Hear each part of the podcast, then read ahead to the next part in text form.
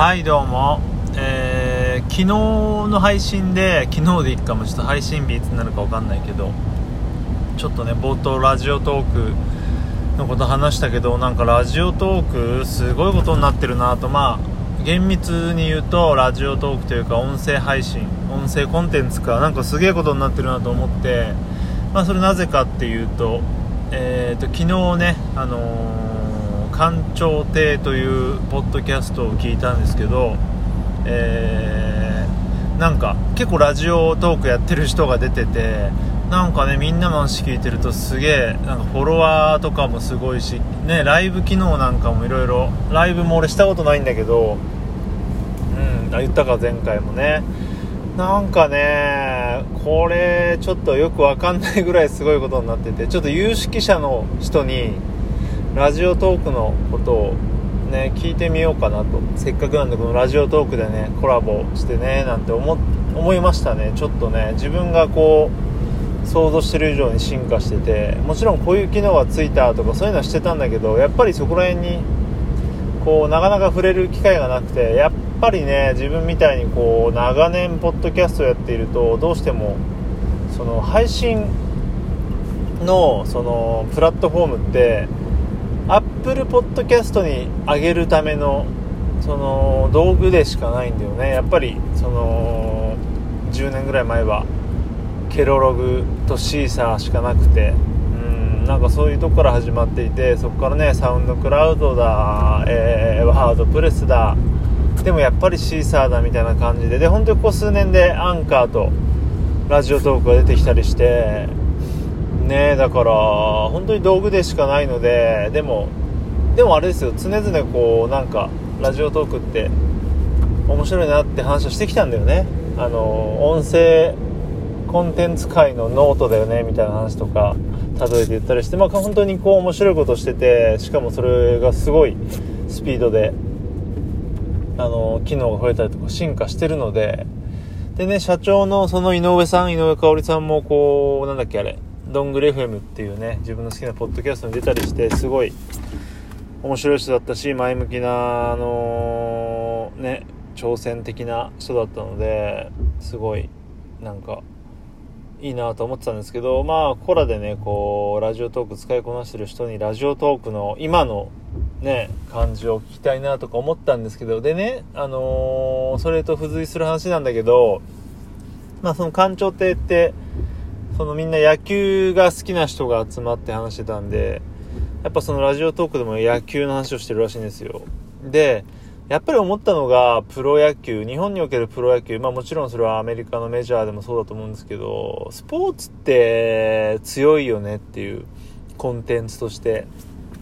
で、やっぱりこれはその YouTube でもポッドキャストでもそうなんだけど、まずは、えー、何かに特化した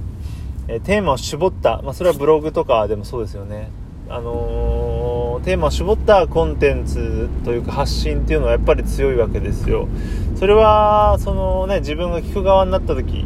聞くというか、まあ、あれか、摂取する側になった時もそうだけど、この人はこういったことについて 発信してます。次は、次もきっとこういう情報が聞けますっていうのはすごい約束なんですよね。例えばそれがまあバイクが好きな人だったらバイクでいいし、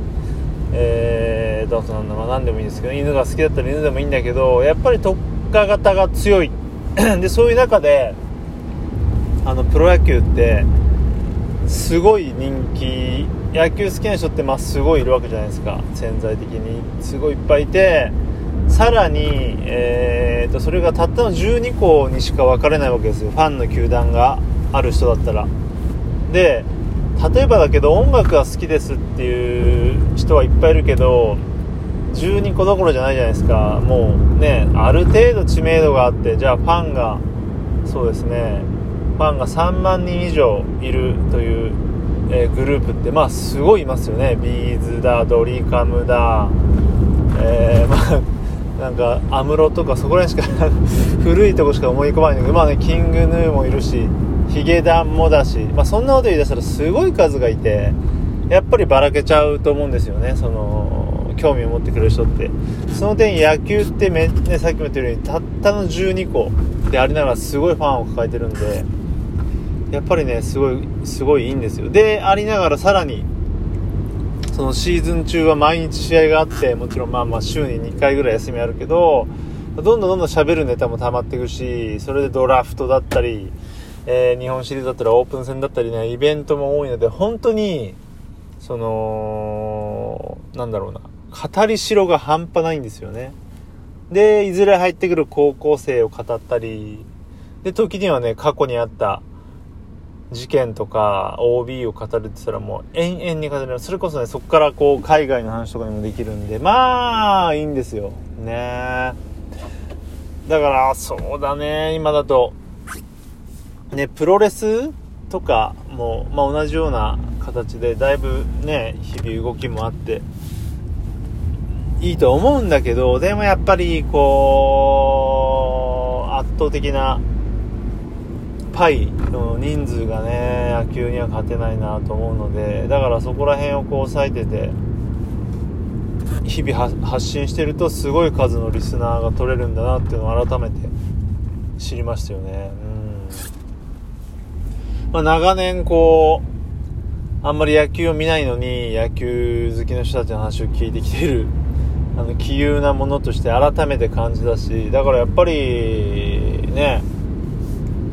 タイガースキャストとかあそこら辺の番組もすごいんじゃないのかなというね、まあ、Facebook とかのね反応もすごいですしねやっぱ野球すげえなーとは思いますよね。はい。これでまたアグリだけど。まあそんな感じでえー、っと何の話でまあねラジオトークすごいんじゃないっていう話とすごいねって話と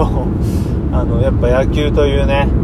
コンテンツの力を感じたよという話でした。はい。とてな感じでねほんとちょっとラジオトークの話近々聞いてみたいなと思います。はい。ではまた来次回。バイバイ。